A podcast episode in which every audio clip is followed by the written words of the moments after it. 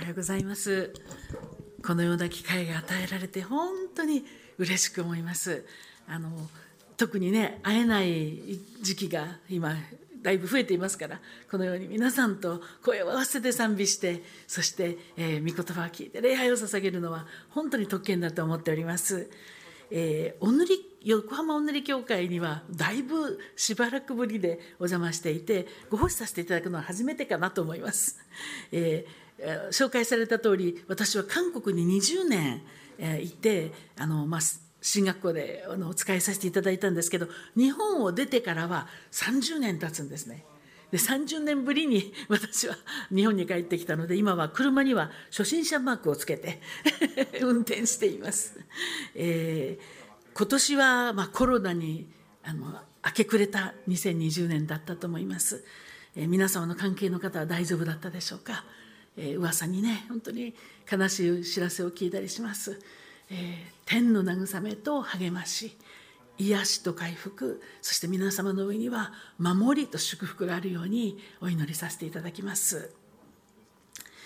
2000年前のイスラエルもまたあの辛い時期を過ごしていたんだと思うんです。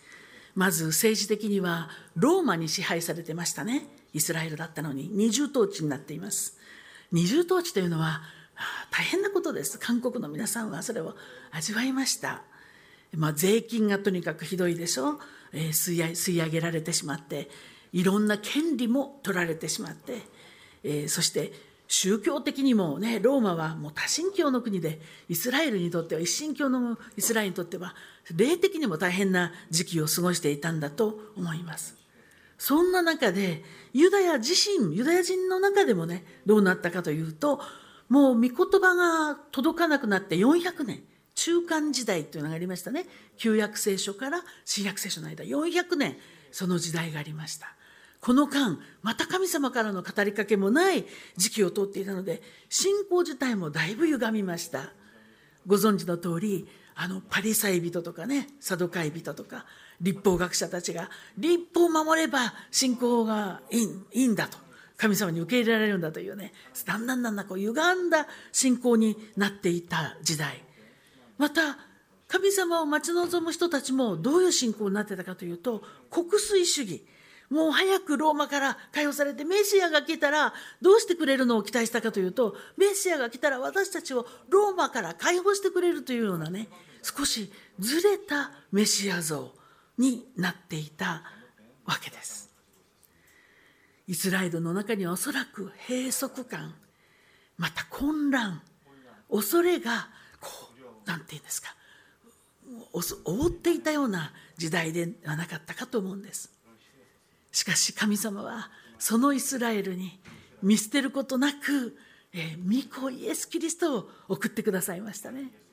しかもこの御子神の御子が地上に降りてくるんですからすごいですよ。考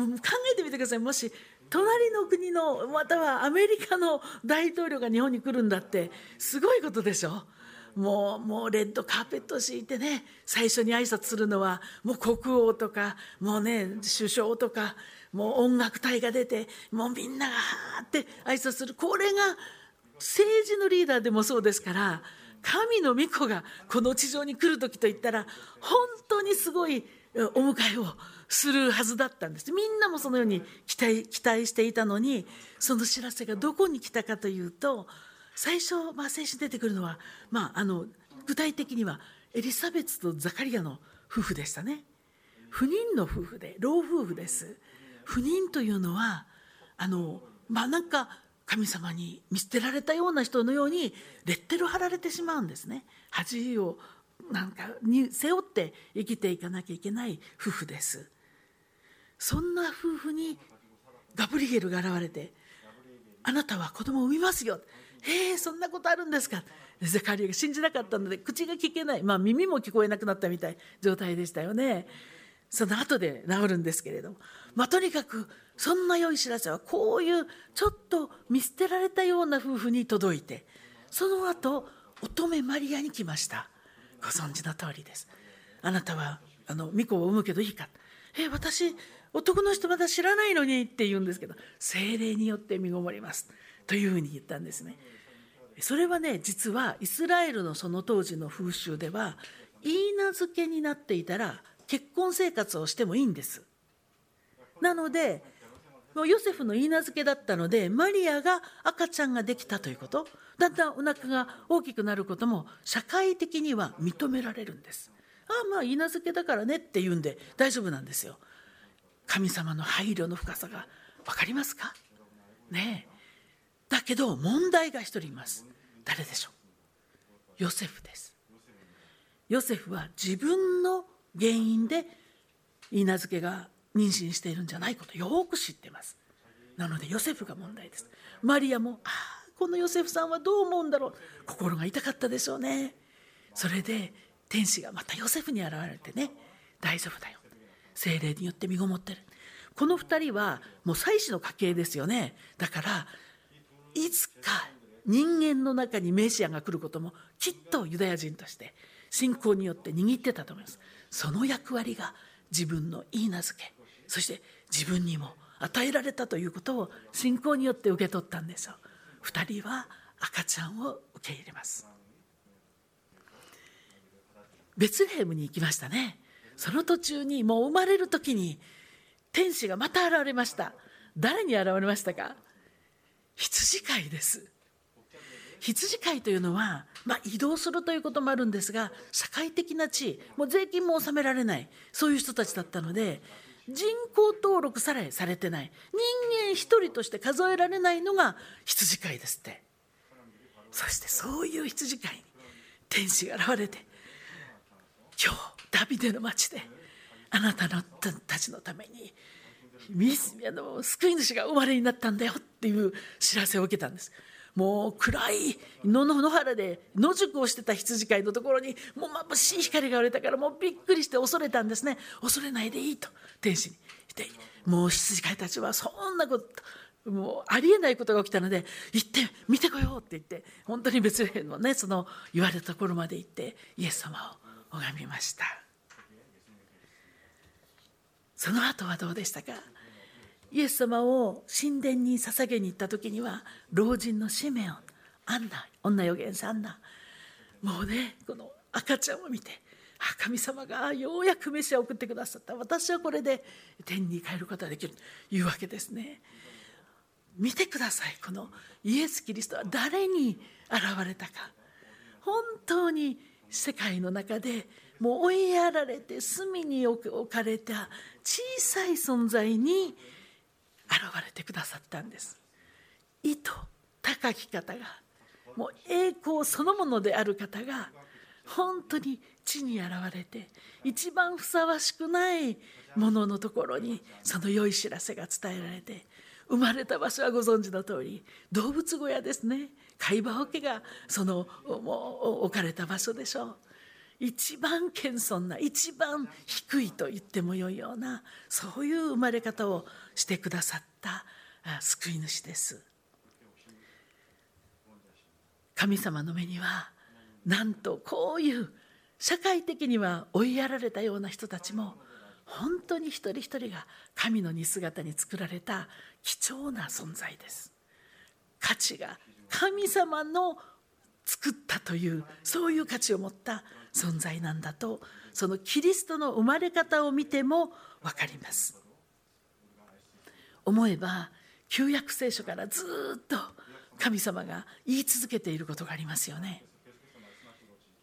みなしごやもめ在留異国人そしてもう一人レビ人たち収入のない人たちです。もう神様に使えるのが仕事なので収入ない。こういう人たちはどっかなんか生産性がないということで追いやられていた人たちですけど神様はいつもねこの人たちにその心を注ぎなさいと言いましたね。そしてそれは新約聖書になってからもずっと続きます。小さいもの幼子たちのように悔い改めなければ天の御国には入れません。マタイの福音書にあります。この小さい者たちを一人でも見下げたりしないように気をつけなさいとも続いてあります。そしてマタイの25章。一番小さい者たちの一人にしたのは私にしたのですというふうにも言ってるんですね。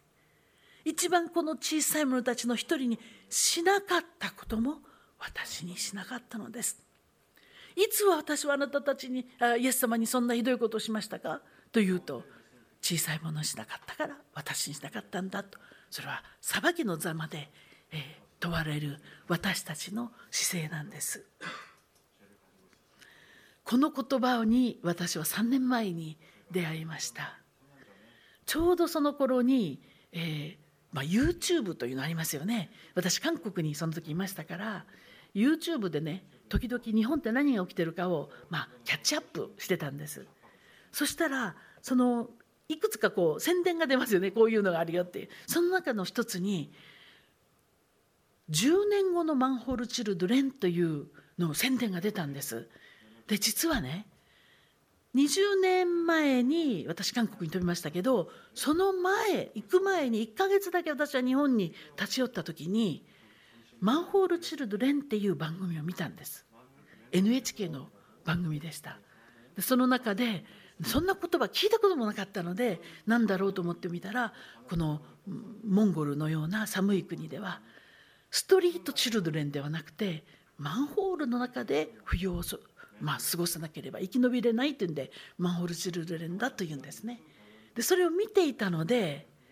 その3年前に YouTube で10年後のマンホールチルドレンって出てたのでえあの子たちかなと思いましたね。でそんな風にして実は私がモンゴルとの関わりが始まったんです。ここからは写真を見ていただきながらあの説明をさせていただけたらなと思います。えー、モンゴルというとねなんか綺麗な景色皆さんもご存知だと思うんですが260日ぐらいはこういう青空なんだそうですいいですよねところが冬はとても寒くてマイナス30マイナス40まで下がるそうです、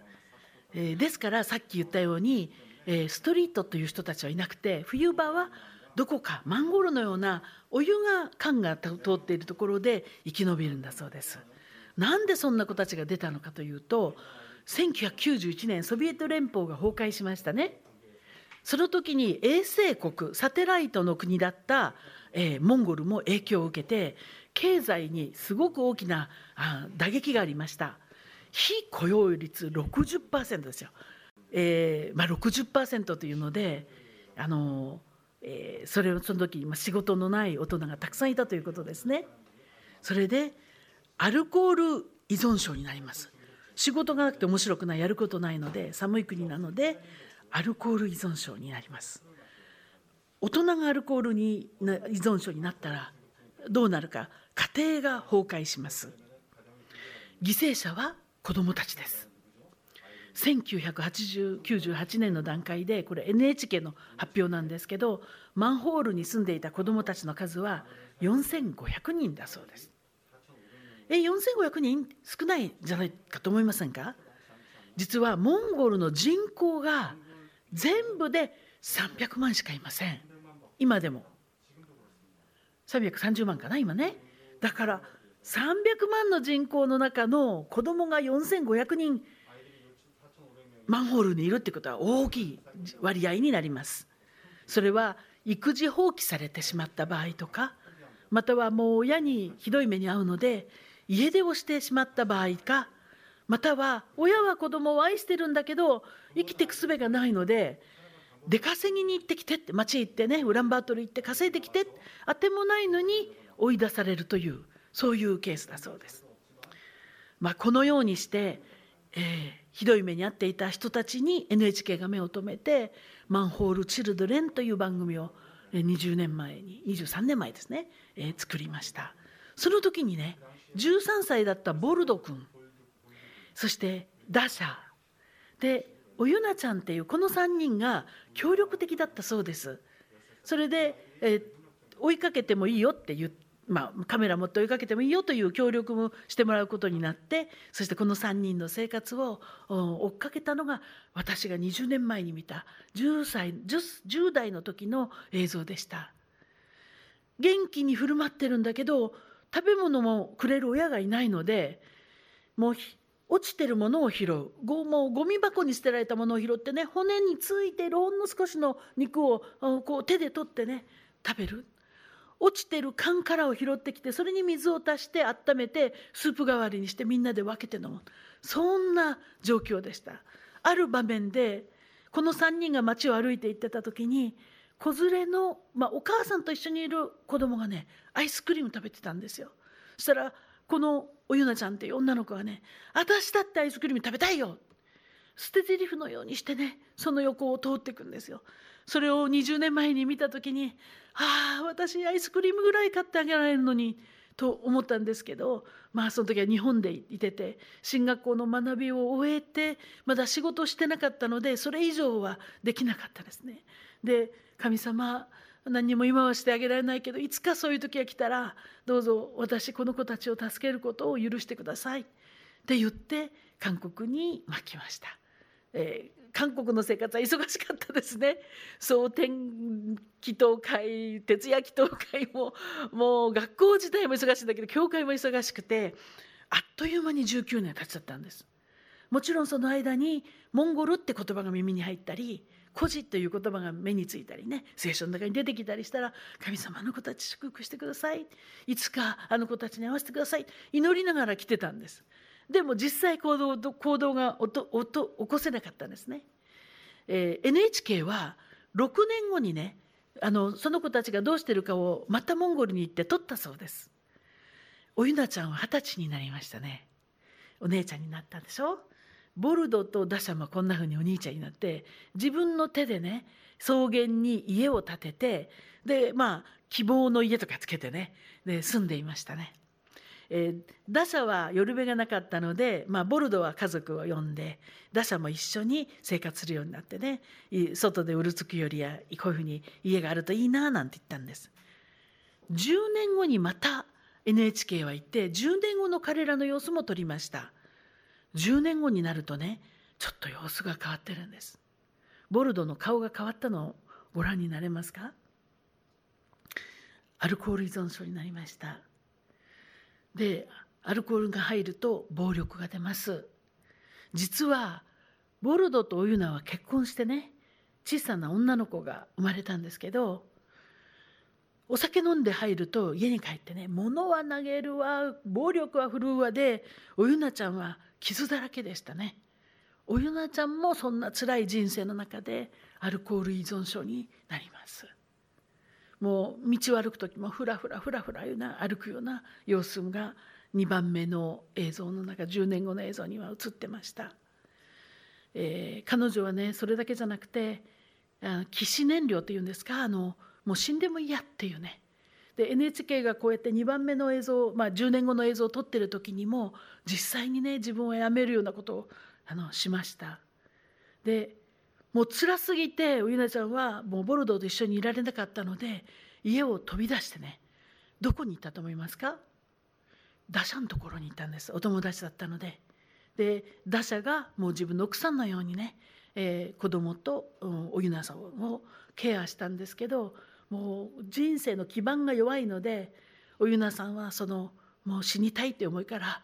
立ち上がれなかったんですね。で打者が仕事をしにね行こうとすると打者の仕事は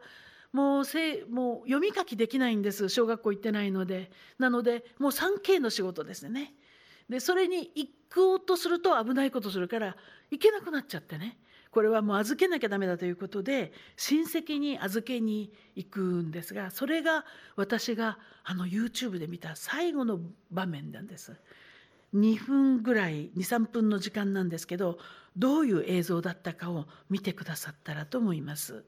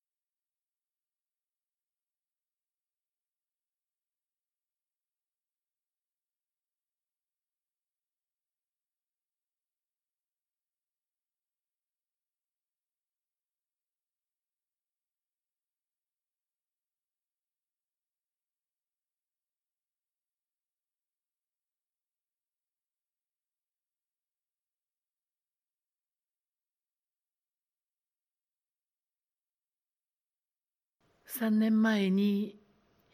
YouTube 自分の部屋で見ていてこんなふうに終わっちゃったんですよ。わあ10年間政府もこの子たちのために何にもしてあげなくてウランバートにある教会も何にもしてあげなくて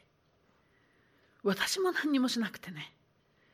あのあどけなかった子供たちこうなっちゃったなと本当に申し訳なくてこれ見た後眠れなくてねそれで朝まで祈りました。神様今が私が何かする時でしょうか。すべきだったらどうぞ導いてください。って祈ったんですね。だけど今私が例えばウランバトルに飛んだとしてもねきっとこの人たちはホームレスなので会うことできないんじゃないかと思いましたね。じゃあどうしたらいいんですか？でふと思い出したらトーチトリニティの進学校にモゴルの学生が一人いるんですよ。とりあえず彼にねこの話を聞いてもらおうかなと思って次の日に学校に呼び出してね実はこういうことがあるんだよって話を聞いてもらいました。そしたらね彼がね言うんですよ。うちのウランバートルの教会はアル中の人のための回復プログラムをやってますと。ああそれいいことだね。でそれに最近一人救われた人がいるんだって。あ素晴らしいじゃない。そしたら彼が俺テレビ出たって言ってますよって言うんですよ。え？アル中の人でテレビ出た人？え？ー、名前なんて言うの？って聞いたらボルドって言うんですって。同じの人なのかどうなのか私まだ信じられなくてボルドっていっぱいあるだまいって言ったらいっぱいあるって言うからじゃあ違うかもしれないってまだ信じてない。悪いけど写真送ってもらってくれるって言ったらあの写真を送ってくれました。ボルドですよ。もう会えないと思ってたのにもう一日で会うことができてですぐに電話してもらいました。ボルドに。でボルドさん打者どうなってるの？おゆなちゃんどうしてるの？って聞きましたね。そしたら打者は相変わらず 3K の仕事してるよと。で結婚してで子供も生まれてるっていうこと聞きました。おゆなちゃんどうしたの？おゆなちゃんはもう亡くなったというんですよ。えこのお知らせは私に本当に大きなチャレンジだったんですよ。ああ今でもまだ4500人いるのかな。その子供たちがボルドさんみたいにイエス様に出会って新しい人生を送るようになったらいいな。おゆなちゃんみたいに本当にその人生短く終わってしまうようなことがなければいいなとね本当に思いました。それでこのあの学生のね、えー、ガンナさんっていうんですけどガンナさん私はねあのこういうふうに子どもたちのために何かしたいんだけどあなたの教会アル中だけじゃなくて子どものために何かしてるって聞いたらそしたらいやしなきゃいけないと思ってるけどまだできてないんだと言うんですね。じゃあもし私が韓国のお友達や日本にいるお友達に声かけてあなたの教会で何かする最初だけお手伝いできたらやってくれるって言ったらじゃあ相談してみます教会のリーダーたちと長い時間かけて話し合って返事が来ました。やりますだったんです。それでスケジュールはものすごく無理があったんですけど私ウランバートルにすぐ飛びましたね。そして教会の役員たちと会って話をしたいと思って、えー、行きました。ボルドーさんにも会いました。これクリスチャンになったボルドーさんです。顔がまた変わったでしょ？ね。下の白髪の人はお母さんですね。隣が妹さんなんですけど、えー、この時ねボルドさんと会った時はもうねもう向こうも私のこと聞いてたので20年祈った人だって聞いてたので会った時はもうハグしてねもうなんか向こうは20年会わなかったお母さんに会ったみたいだったそうです。私は20年会えなかった息子に会えたみたいな感覚だったんですけどでで、まあ、打者のところにも連れてってくれるって言ったら行きましょうって言ってね打者に会いに行きました。打者はクリスチャンじゃないのでちょっと私緊張したんですよ。何をお話ししたらいいのかな。で打者の方もなんで日本人の学校の先生してるような人が俺の家まで来るのかってすごく緊張したんですって。ででもあの会いに行きましたね。で会ってあのお話しする時にね神様が2つのメッセージを伝えなさいって言うんです。それは一つは打者あなたのお父さんはあなたをひどい目に遭わせてね、えー、ひどいお父さんだったんだけどもう一人お父さんいますよ。天のお父様です。このお父さんはあなたにひどいことしない。あなたを愛してあなたを本当にもうケアしてそしてもうあなたに将来と希望をねくれるお父さんですよ。これが1個目のメッセージだったですね。2つ目のメッセージはねダサさんあなたは俺はマンホールの人間だから俺がどうなろうと世界誰も何にも気にしないと思ってるでしょ。違います。私が最初にあなたのその映像10代の時の映像を見た時からあなたのことを忘れられなかった。でこれ会いに行った時はね YouTube を見た3ヶ月後なんですよ。だから3ヶ月前にあなたの YouTube であのこの10年後のねそのボルドがこんなになるねのを見てからはもうあなたのことが忘れられなくてもう打者のためにずっと祈ってきました。でそんなこと言ったって信じませんよ。打者さん大人の言うことなんか信じない。それでね実は私このこの話が出て実際に行くまでのこの3ヶ月ねなんで3ヶ月間行けなモンゴル行けなかったかというとね東北地方を回って私はいろんな教会でセミナーをしたんです。もう予定が立ててあったからあのすぐに飛べなかったんですよでもセミナーした後でね東北の教会に皆さんにね「マホルチルネンしてます?」って言って「何人かは見ましたよ」とかね何人か何ですかそれって言ったんで実はこれねこういうことがあって私今度あの2月の終わりに、えー、ダッシャさんに会うんです。ダッシャさんクリスチャンじゃないので祈ってください。お願いしたんですよ。そしたらみんなが「あ祈ります祈ります」祈りますって言うたんびに私はね「すいません写真撮っていいですか?」って言って携帯に「祈ります」って言った人の写真をずっと何枚も撮って携帯に持ってたんですね。それで打者に会った時に「打者これ見て。この人たちみんなあなたのために祈るって言った。約束してくれた人なんだよ。って言ったらちょっと顔が変わりました。それでね次の日曜日生まれて初めてこのガナさんの教会ボルドが行ってる教会にダッシャさんと家族も来てくれました。車をちゃんとこっちがあの手配したんですけどとても温かくねあのモンゴルの教会は韓国の宣教師が建てた教会って言っても過言ではありません。韓国のねその本当に温かい雰囲気が教会の中にあふれていてそして温かく迎えましたね。打者さんのあの新しい奥さんもあのいろいろ言われのある過去を持った人なんですけど生まれて初めて私は歓迎されたと言ってました。で、まあ、こうやってね教会に来るようになってくれたんです。その日の午後はね私が私お昼ごちそうします。で近くのモンゴルレストラン行ってね。もう食べたいもの食べたいだけ注文してください。私がおごりますって言って。それでねもういっぱい注文してもらって余ったのは全部パッケージに入れてもらってその日の夜は食べるものがこと書かないようにしました。この時ね打者さんには私ね聖書もプレゼントしたんです。打者さんまだねアルファベットも読めないんですよ。だけど聖書プレゼントしてボルドーさんも読めるようになったんだからあなたもきっと読めるようになるからだからこれプレゼントって前プレゼントを渡しました。ね、そしてこれがねこのことを一緒にやってくれるといった主の栄光教会という教会なんです。素敵な教会でしょ？これ教会じゃないんです。これカフェなんですよ。でまだ力がなくて自分の教会の建物が持てないのでえクリスチャンの人が会うのはあのカフェを借りて日曜日にね全部椅子をのけて、えー、やってるんです。で、はあ、この教会に個人を建てるのは難しいなと思ったんですけどまあグループホームぐらいならできるかなということでマホルチルデンが安心して安全にあの暮らせるホームを現地の教会の人たちと一緒にやっていこうというビジョンを持つようになりました。そのステップもだんだん神様が教えてくれました。まずはね救済するんです。マイナス40度のところをね子供2人連れてお母さんシングルマザーが歩いてますよ。そういうところそういう人たちをまず連れてきてそしてここでまず休みなさい。おいしいものを食べなさい。あったかくしなさい。救済するところからその人たちが食べて回復して心とか体とか回復するのをお手伝いして。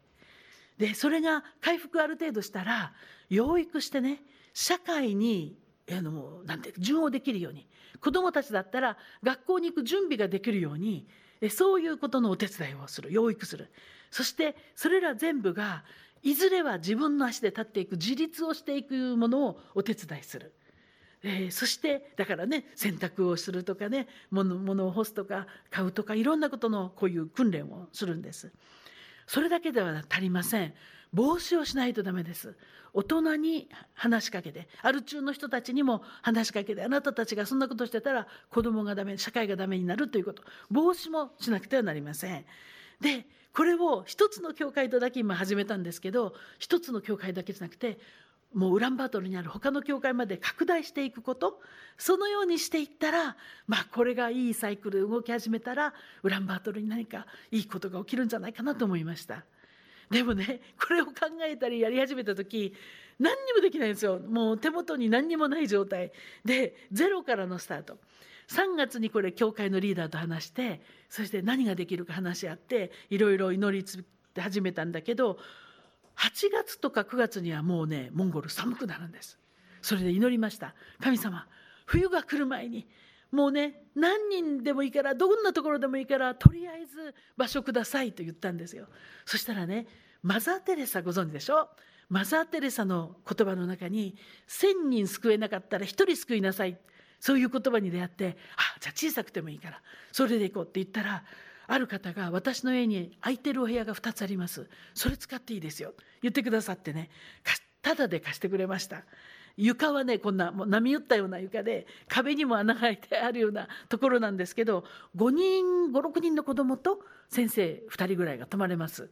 それをお借りして9月9日にはオープニングをしました。でもう一応ねきちんと始めようということで壁飾りも作ってね、えー、そして、えー、これはあのスペシャルな子どもたちなので本当にこの専門家の訓練を受けたんです。これは専門家の人で、えー、もう後ろにある図はモンモンゴルのマホールの子どもたちどうしなきゃいけないかを図式化してるような人なんですけどこの人たちに、えー、教会のボランティアの人たちを訓練してもらいました。私先生やりますとかねお料理もやりますとか。で近くの幼稚園が閉じるのでこの家具を使ってくださいとか。本当に神様の技が続いて続いて9月9日にスタートしたんです。働きがだんだん決まってきましたモンゴルチームは担当者訓練したり施設を準備したりあちょっとこれなんかあのコンピューターが変わったのであれなんですね。えっ、ー、とね、子供たちの選択とかね、お母さんたちの訓練とかそういうのがモンゴルチームです。支援者、私たちの方は、これを皆さんに知っていただいて祈ってもらうことですね。そして精神的な、霊的な、また経済的な支援をしていくこと。そのためにはホームページはものすごく重要な時代です今ね、えー、そんなことを考えました。ホームページそんなのを作る予算も何にもない時に私ただで作りますよという方が出てきてくれてこれただのホームページです。今ね、えー、モンゴルキッズの家というのをググるかヤフってくださると。そうするとこれホームページが出てきてここにはアップデートの情報が載っています。右上見てください。日本語韓国語英語今モンゴル語も始めました。それでなるべく皆さんにあの知っていただこうと思ってことが進んでいます。ホームページの中にはどうしてこんなことを始めたかが説明してあったりどんな人たちがお手伝いしてくれてるかも書いてありますスケジュールのページもあります。スケジュールのページ、12月13日、えー、横浜おんのり協会ね、こういうふうにあのアップデートで、えー、情報が載ります。活動報告のところにはあのどんな人たちにお会いしたかとかその人たちからいただいた感想とかを3言語で載せています。えー、ですから皆さんももし感想があったらどうぞあの西山先生の方にお渡しくださったらねもしよければ私たちこういうふうにホームページしたりまたみんなには知らせないでくださいって言ったら私たちのチームにねこんな感想いただきましたよとすることができますどうぞお寄せください、えー旅行向こうに行った時には旅行記を書いて向こうの様子をなるべくお知らせするようにしています。モンゴルの現地からの祈りの課題や現地でどんなことがあるかもそのホームページの中を見ると分かるようになっています。ですのでホームページをぜひご覧になってください。こうやっていろんなことが動き始めた時にモンゴルから最初に届いた写真がこれです。もうね混沌としてます。しっちゃかめっちゃかですよ。お菓子を渡すと独り占め。言葉遣いはものすごく汚くてで手は出る足は出るあの先生たちのカバンは開いて欲しいものを取る、まあ、ひどかったそうです。それが2ヶ月経つとねこういう写真が送られてきました。みんなが座って食べるようになってあったかいお料理をね先生たちが作ってくれてるのを食べています。でまあ自分たちの何て言うかお皿もあるんですけど私はこの子たちの家を訪問しましたね。あるこの子たちのうちのある子は6人のまあ親族ですね。親はあのその時いなくて親族が一緒に住んでるんですけど一部屋で毛布1枚6人で刺さって寝るこたつのように。そしてマグカップも1個でした。でそういう背景の子どもたちがここに来てねまあ一応自分のものにもらえて食べれているの様子なんですこれが。また2ヶ月後になったらこの写真が送られてきました。ちょっとみんながちょっとチャビーっていうんですか？ポチャポチャっとあのしてきましたね。で手をつなぐようになって上の子が下の子の面倒を見るようになったそうです。汚い言葉も出なくなって暴力も出なくなったと先生たちからの報告でした。頭にかぶってるのは私たちの支援であの買ったのかなと思ったら違うんですって。これねボルドさんが時々訪問してくれて遊んでくれるんだけどその時のプレゼントだそうです。ありがたいですね。でえもちろん向こうの現地の先生たちはもう給料をお払いして、え仕事としてやっていただいているんです。でこれがね去年の夏なんですよ、えー、に送られてきた写真なんですけどこれ見た時私も感動したんです。なぜだと思います？本読んでるんです。親がもう読めない人たちがたくさんいるんですよ。そういう中でね本読んでるお友達で。送る私たちが送った本が多いので日本語が書いてあるんですけどね日本語にもだんだん慣れてくるかもしれない、まあ、そんななんですね。でこれを日本の教会にこうやってお邪魔してあの訪問してお邪魔してすごいことが起きてるのはこうやっていろんな教会こう回らせていただいて今日はここお邪魔してるんですけどすごいなと思うのはそのあれなんですねあの、えー、教会の皆さんがなんて大宣教命令は今私に与えられていたということに気づいてくださるというかねあモンゴルのあのちっちゃい国のモンゴルの中のちっちゃいマンホールの子どもたちも実は神様の愛が届いていて届くべきところでそれを私たちに託してくれてるんだなというのを気づいた教会がなんかこうなんかリバイバルみたいなことが起きたんですね。でそれをお伝えするのをお伝えしてキリスト教ってこういうものだったっていうね全体像を確認していただくのがなんかもうそれが私にとっては嬉しくて実はモンゴルのこれ始めた時にね神様にちょっとね文句言ったことあるんです。神様日本の教会どうなるんですか？私モンゴルのことやるのはねいいけど日本の教会どうなるんですか？って言ったら黙ってついてきなさい。って言われてついていったらあのこの2年間韓国から私日本に夏休み冬休み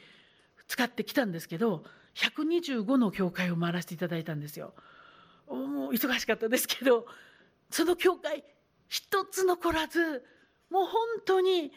何だろう、まあ、リバイバルの兆しのようなものを見させていただきました。それを見るのがもう嬉しくて神様私もうもう疲れ知らずでもういくらでも行きます というふうに言って、えー、キャンペーンを続けてたらコロナになっちゃったんですけど、えー、まあ、そんなんなんですね。それで、えー、ノンクリスチャンの人も NHK の映像を見てあのコンタクトしてきてくださる方何人かいました。この方はその人で厚木の人なんですけどもうご自分を自己紹介してね私はこういうものです私がやっているのは塾でこのホームページ見てください。大丈夫です安心な安心なものですということで向こうとつなげていただけますか。普通はつなげないんです。だけどこの方があまりにもしっかりと伝えてくださったので向こうのリーダーに伝えてねなんと言ってくださって何持ってったらいいですかというので勉強できるおもちゃ持ってってくださいって言って1セット持っていくかと思ったらその時8人子供がいて8人全員に同じセット持っててこれモンゴル航空で行くの大変なんですよ荷物が多いとでもそれをあえてしてくださって子どもたちがね日本のおもちゃであのお勉強しながら遊ぶようになったんですよ。ねえ。でこういうのを見ていてわあこの働きをもっと進めたい。8人だけじゃなくてもっと子どもたちを受け入れるようになりたいと思ってそして建物のことをお祈りしたら神様があの建物をくださいました。約300坪の建物で3階建て2階建ての2つの建物古いものがある建物を競売に出たんです。だから普通よりものすごく安い値段でちょうどその時献金で余ってたそのまんまそれに使える値段だったんです。よく教会ではある話ですよね これね。だけど本当に起きたんですそれが。それであの前の1年目にいただいた献金で余ったので買えた300坪。それで3階建て2階建て。で中は汚かったので修理しなきゃいけなかったんですが修理もできました。でまあこういうことをやってもっとこの働きをもう少し多くの方を務めたいと思った時に神様がくださったのが「 Dream Together」一緒に夢を見る人を集めなさいっていうことなんです。一緒に祈る人 Dream Together を集めましょうということで実は1年目に1,000人いたらなんとかなるなと思いました。1,000人の人が1人1万円1回だけ献金してくれれば1,000万だったらうん、ま、なんとかなるなと思ったら本当にそうなったんです。2, 2年目はじゃあ Dream Together 2,000やったらそうやったらあの子どもたちと建物の運営ができるなと思ったらそうなったんです。それで今は今年は Dream Together 3,000を目指して今2,000 300人ぐらいが今いると思ってください。あと700人ぐらい600人から700人え今年中に必要なんです。皆さんどうぞお祈りの仲間に加わってください。そして、えー、こうやってねこうやって今私やります。私祈るだけだけどいいですか？もちろんです。祈るが必要なんです。って言ってこんなふうにこんなふうに、えー、いろんな方が加わってくださったんですよ。でこの中にはねウィキウィキペディアに出る人います。今一番右いや右の上の人ですね。ウィキペディアの人ですね。それで他にもねドラマがいっぱいあって、えー、あるこの中に出てくる一人なんですけど韓国の方で東北でねチヂミのお店を開いているあのあ花子さんっていう日本名を使ってる方がいるんですね。その方がねある時ね私のところに満面笑顔で来て「先生ありがとう」って言うんですね。え何ですかって言ったら「私の心はね日本に来てからこんなに硬くなって生活どうやってやったらいいんだろうこの日本でどうやって生き延びたらいいんだろうってもうね石のように固く自分のことだけ考える心だったけど今日私はその心が初めてねこう柔らかくほぐれましたもう笑顔なんか最近見た見たこと見てたことなかったけどって言ってももう綺麗な笑顔でね私のところに近づいてきてくださってこれ私のできるものですってね捧げてくださる。もうねこの一人一人に実はドラマがあります。そのドラマと祈りに支えられていろんなことが進んだんですね。で私がね夢がもう一個できちゃったんです。どんな夢か。20年後のマンホルチルレンってくださいあれね1998年最初の映像10年10歳の時の。次の映像があの不適されて面白くないって寝ちゃうあの映像なんです。ここまでしか NHK 作ってないの。この後でボルドさんクリスチャンになって打者も今教会に来ててこれ放映してほしいですよね。それで私祈り始めました。神様 NHK が、えー、放映するように。しかもそれや祈り始めたのが2018年なので20年後とするとこの9月から12月の間に間に何か起きないとダメなんです。無理かな？無理かな？NHK 無理かな？神様無理じゃなかったです。プロデューサーの人と私やり取りができるようになって。であのね手紙書いた時にこう書いたんです。先生が作った2つの映像で私の人生が変わり始めました。今モンゴルに行ってボルドと打者に会って今あの子どもたちのための孤児院のようなものを作っています。それだけ書いて送ったら次の日返事が来たんです。あなたの E メールの一言一言が私の心を指しました。私に何ができるか考えさせてください。その週末に NHK に掛け合って映像を撮ることにしたんです。なんと9月9日にはすでにカメラ入りました。日本でですよこれ。日本遅い国なのに。奇跡ですね。そして10月11月で新しいボルドと打者の映像を撮って12月にあのこの方から連絡来ました。先生みんな寝ないで今編集してます。そして1月多分審査を多分通ったんだと思うんですね。それで2月9日去年の2月9日になるんですけど BS スペシャルでボルドと打者マンホール地図で20年の奇跡という番組で放映されました。この3つが全部まとめて今がこうだというやつです。もうね放映された2月9日夜7時土曜日の夜7時ですからねすごいゴールデンアワーに放映して2時間番組です。コマーシャル1分だってすごいでしょ日本は。2時間番組でコマーシャルしてくれたんですよ。それでね、えー、反響がすごすぎて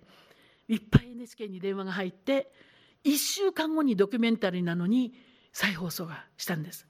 でそれから再放送が何度も何度もあって私が知っているだけで12回再放送ありました。それだけじゃなくてギャラクシー賞を取りました。NHK 放送局長賞を取りました。BS オリジナル番組特別賞を取りました。でそれ最後がすごいんですけど文化庁の芸術祭というのがこれが全ての分野で一番難しいものだそうですけどドキュメンタリー部門でグランプリ取りました。今は劇場映画化の,、うん、の準備が進められているということです、えー、右から2番目の方が実際現地でねカメラを持って行っているディレクター3番目の方がプロデューサー他は全部いろんな分野のスタッフなんですけど、まあ、こんなことなんですよ。NHK で放映されちゃったのでモンゴルちょっとね慌てましたね。それでマンホール閉じ始めたんです。マンホールチルデンなんていないって言いたいんです。で子どもたちどうしたか。もっと行っちゃいけないところお酒の場所とかもっとひどいところに子どもたち行くようになってアパートの一番下のところの踊り場にねいたりそしたらアパートが今度鍵かけちゃうんですよ。でゴミための中があったかいのでゴミために行ったりね。もう本当にひどいことがあってなおさらに私たちが働きを進めないといけない時になりました。あ写真ありました。これが建物なんです、えー、ここれが3階建てのところでここで今幼稚園やってます。幼稚園っていうか、まあ、保育園ですかね。それをやっています。日当たりが良くてね。2番目の2階建ての建物は個室が10個あるんですけどこれは中が汚くて修理しなきゃいけなかったんですけどとても重要なんです。どうしてかというとモンゴルがね法律を変えました。6歳以上の子供は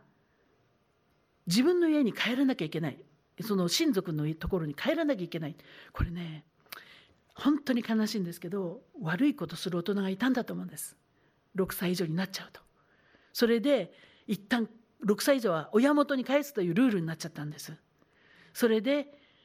私たちはお母さんも一緒に預かっちゃえば親元はお母さんなので大丈夫なわけですね。それでえこれはすごく重要なんです。今5人のシングルマザーが入ってきました。あとは一応あの返さなきゃいけない。金え土曜日と日曜日は返して月曜日から金曜日まで24時間で生活訓練をさせていただいてます。修理してそしてシングルマザーの部屋もこういうふうに整えられてね今は生活をしています。まあ本当にすごく嬉しいことがあってさっき言ったんですが日本の教会がリバイバルしてくれて宣教という意味でリバイバル。で2つ目はこれが韓国シンガポールアメリカ海外の教会との協力体制で今進められているんです。これね韓国の人が日本を見る時今までは日本を何とかしなきゃっていうことでなんかそういうことだったんですね。この働きで手を合わせて一緒にモンゴル行けるっていうね。これも私はすごく嬉しいんですけど、まあ、一般の方との協力もあるということで。で、えー、夢が広がります。これモンゴルの地図なんですけど、えー、日本より大きいのにね人口は300万。ウランバートルが首都でウランバートルには今ね大体300250から300ぐらいの教会があるということでした。えー、私がこれ調べた時には250と出ていたので250にしてあります。でこれ首都の中にある教会ね全体で300500ぐらいいくかなそれで保護とか援助をしてくださいって申し込んでる人の数が子どもの数が350人だそうですそれでこれ見てくださいもしこのウランバートルの教会があの旧約聖書からみなしごケアしなさいというのを聞いてね1人か2人1人か2人 adopt っていうんですかこの養子にしたら350人いなくなるんです。まあそれだけ単純な数字じゃないんですけどだからまあもしそれが実現したらウランバートルに路上マンホールで生活するような子供がゼロになったらいいなと。クリスチャンたちがそのようにしてね。でもしもしそんなことがこの数年後に実現したらそれはね世界の中のあの発展途上国ですね。発展途上国の首都っていうとねちょっとイメージしてみてください。あのインドとかバングラデシュとかねカンボジア。もう首都にはもうもう孤児たちが溢れていますよ。もものを恵んでくださいということで。でそういうのが発展途上国なんですけどまあ北朝鮮はいないと言ってますね。それは追い出してるからいないんだというふうに聞きましたけどもしモンゴルのクリスチャンたちが神様の声聞いてこれ実現したらねなんと本当にモンゴルが最初の国になります。首都に。それクリスチャンがケアしているから路上生活の子どもたちがいない国になれるよこれ目指そうよと今モンゴルのクリスチャンたちにあの声をかけています。はいえー、こういうチームと一緒に今やっているんですけど新しいチームがまた加わりました、えー、お友達の数は今23人になりましたねそして9人のケアテーカーの人たちが先生とか施設の管理とかあのしてくれています。お母さんたちは5人のシングルマザーが掃除とか料理とかねお手伝いしながらお母さんたちの訓練もしながらねこれから先もまたフェアトレードも進めていきたいなと思ってるんですけどまあこの笑顔を見るとねあのこの子たちが本当に自分に与えられた神様の計画を実現するまで祈りたいできることしたいなと思うんです。この前ね2周年記念でちょっとズームでやり取りしたんですよ。えー、その映像があるので後であの西山先生の方にそのリンクを送りますからもし関心があったらご覧になってください。その中でこの子たちの年長さんにね、えー、何に将来何になりたいかの質問するんですけどそうするとね、えー、1人の子は警察官2人は先生あと2人はお医者さんもう1人はね消防士になりたい親はもう本当にちょっと口には言えない職業をしている人たちです。それなのにこの子たちがやりたいものはこういう職業になってるんですね。とても嬉しくてね。こういう夢が叶うまで私たちは本当に祈り続けて応援したいなと思いました。これが私が皆さんにお分かちするあのお分かちです、えー、一人一人が神様がもらっている夢と神様の計画を実現するためにどんなに厳しい状況の中に生まれた人もクリスチャンたちが祈ってクリスチャンたちが手助けしていったら夢を叶う道を進める子が一人二人増えていくんだと思うんです。そのために皆さんがお祈りしてくださったら嬉しいです。 Dream Together にぜひ加わってください。三沢先生にお祈りをお願いしたいと思います。